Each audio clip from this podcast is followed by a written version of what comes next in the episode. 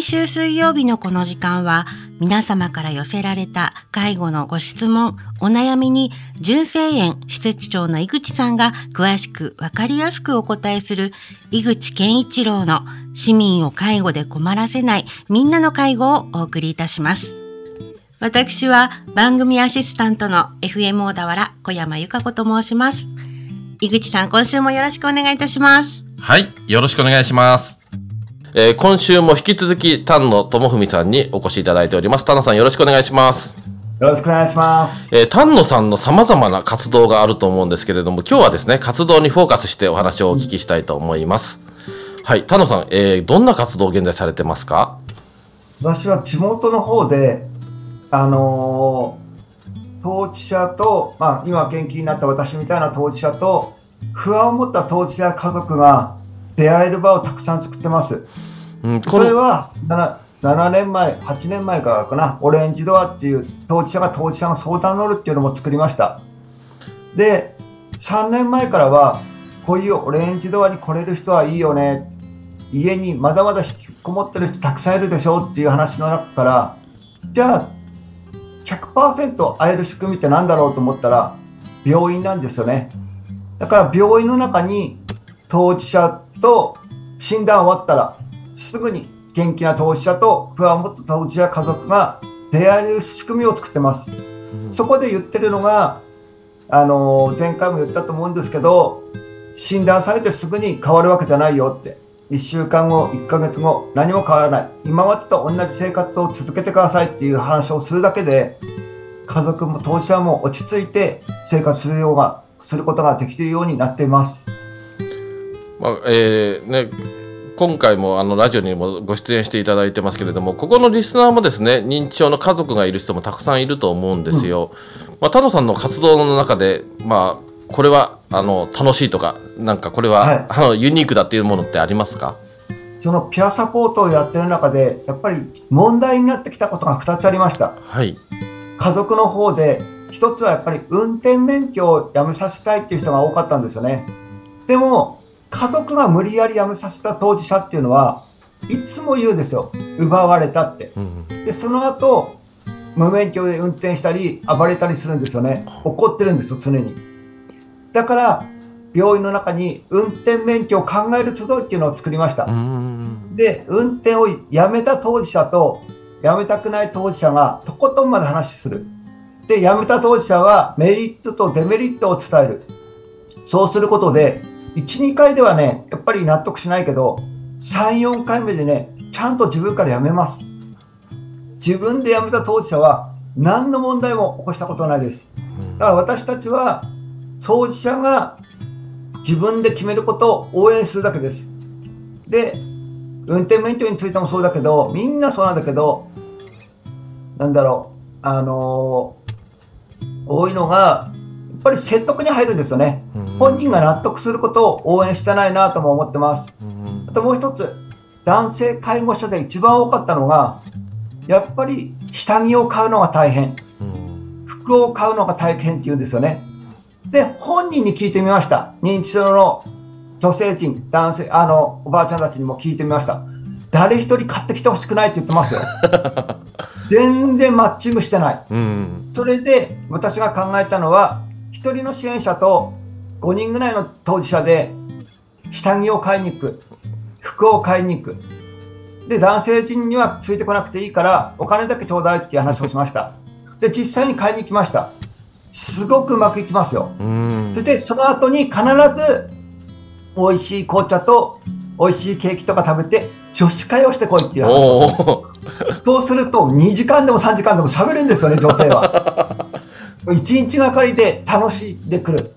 そうすると、そういう時になると、やっぱおしゃれもするし、髪型もきちっとしたいと思うし、やっぱりそういう、やっぱり家族だけで抱え込まないで、外との接点をすることで、すごく笑顔になりますよ。で、笑顔になって家に帰って一番楽なのは、ご家族さんなんですよね。で、私、今までずっと当事者、当事者って言ってきてますけど、当事者が笑顔になって、前向きになって、自立するようになったら、一番楽になるのはご家族なんですよね。だから当事者を中心に物事を考えていった方が絶対うまくいくんじゃないかなって思ってます。はい、あのー僕もあの小田原をはじめとしてですねさまざまな当事者の、えー、と集まりに顔を出したりとかもしてますけれどもで家族介護者の会とかも行ってますけどみんな明るいんですよね。うん。ただ行く前にちょっといろいろ行っていいのかなとかなんかドキドキしちゃうんですけどここはどうやったら乗り越えられますか？あの、私ね、集めたことがないんですよ、時と。集まってくるんですよね、楽しいことやってると口コミで。うんで、当事者の勉強会っていうのもやってます。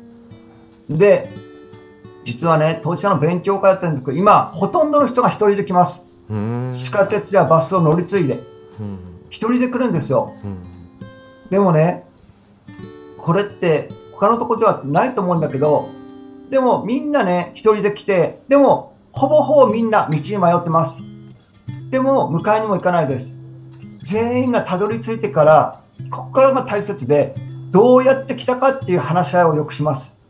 そうすると、人に聞いてきたよって人が一番多かったので、じゃあ誰に聞いてきたって言ったら、おじさんに聞いたら反対方向知られた。学生に聞いたらスマホでちゃんと調べてくれた。じゃあ今度来るときには学生にみんな聞けばうまくいくよねっていう失敗した時のリカバリーをつ作ります。うんこれすごく大切なんですよ。でもこれを支援者っていう人たちに言うとすぐじゃあつ次私迎えに行くね。誰かと一緒に来てねって言うから来れなくなるんですよ。うん一人で出かけられなくなるんですよ。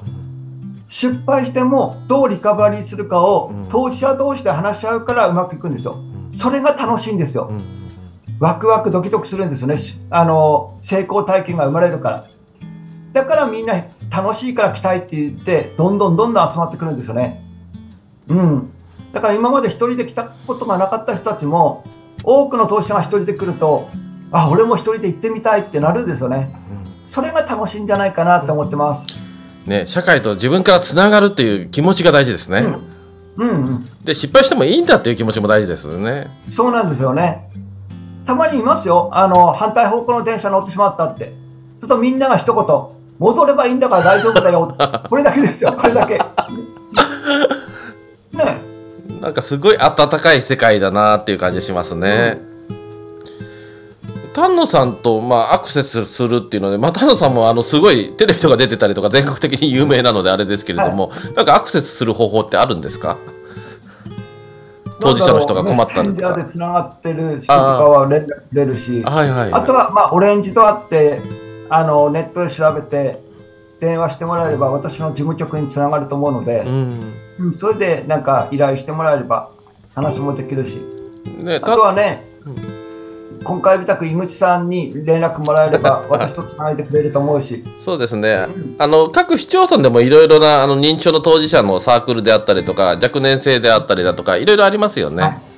うん、であの一箇所だけじゃなくいろんなとこ行ってみればいいと思うんですよ。うん。で自分に合うとこってあるのうんで、うん。必ずあの行って合わなければ行かなければいいし、うんうん。うん、なんか自分に合うところを探すのが一番なのかなとも思ってます。そうですねあのよくなんかここしかないって思っちゃう人もいるいますけれども好きなところ行けばいいんですね相性が合うところ行けばいいんですもんね。そうそうそうそう。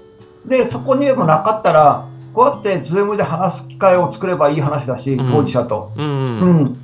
だから、あんまりね、なんかこう、ここしかないんだとか、うちはここでしかないんだとか思わないで、今もう、 Zoom とか使えば世界でもつながることもできるし、そうやってなんか少しでもね、あの、いろんな人につながることを考えてほしいなと思います。一人で悩まないでね。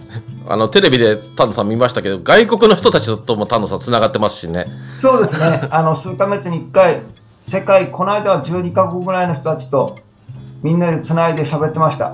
その時って何語で喋るんですか？私は英語喋れないので、はい通訳入れます。さすがに。ね、でもね気持ちが通じ合ってあのやっぱり国によって違うんですか、認知症の捉え方というか当事者の考えほぼ方。ほぼ同じですよあ。どこも同じ。ねうん悩み事も同じ。うーんうん。だから共感するんですよね。うーんでもみんな前向きに生き生きとやってらっしゃいますよね。うん。ね丹野さんも希望大使というね名前がついてますしね。まあね、でも、まあ、明るく前向きに来てると、本当に、あの、なんだろうな、症状、あんまり、まあ、いっぱい起きては、症状は起きるんだけど、全然気にならなくなるかなとも思ってます。うんはい、えー、ではですね、えー、また来週も丹野さんに話終わんないですね。よろしくお願いします。よろしくお願いします。井口健一郎の市民を介護で困らせないみんなの介護では、介護に関するご質問、ご相談をお待ちしております。メールは fmo.fm- 小田原 .com ファックスは0465-35の4230までお送りください。この番組は社会福祉法人小田原福祉会の提供でお送りいたしました。特別養護老人ホーム純正園からのお知らせです。日本の65歳以上の高齢者は3600万人。女性の4人に1人が70歳以上の時代です。そして家族の介護を隠している人はおよそ1300万人いると言われています特別養護老人ホーム純正園では個別に介護の無料相談会を行っています特別養護老人ホームへのご入居を考えている方在宅介護の苦しさ誰にも言えない悩みを抱えている方在宅介護で仕事とプライベートの両立に悩んでいる方純正園ではどのような相談でもお受けいたします。介護の専門家があなたの気持ちに寄り添いながら介護が必要なご家族と暮らす生活設計を一緒に考えます。もちろんプライバシー対策は万全です。市民を介護で困らせない。純正園相談室までお気軽にご連絡ください。電話は0465-346001メールは info@ 純正園 .jp です。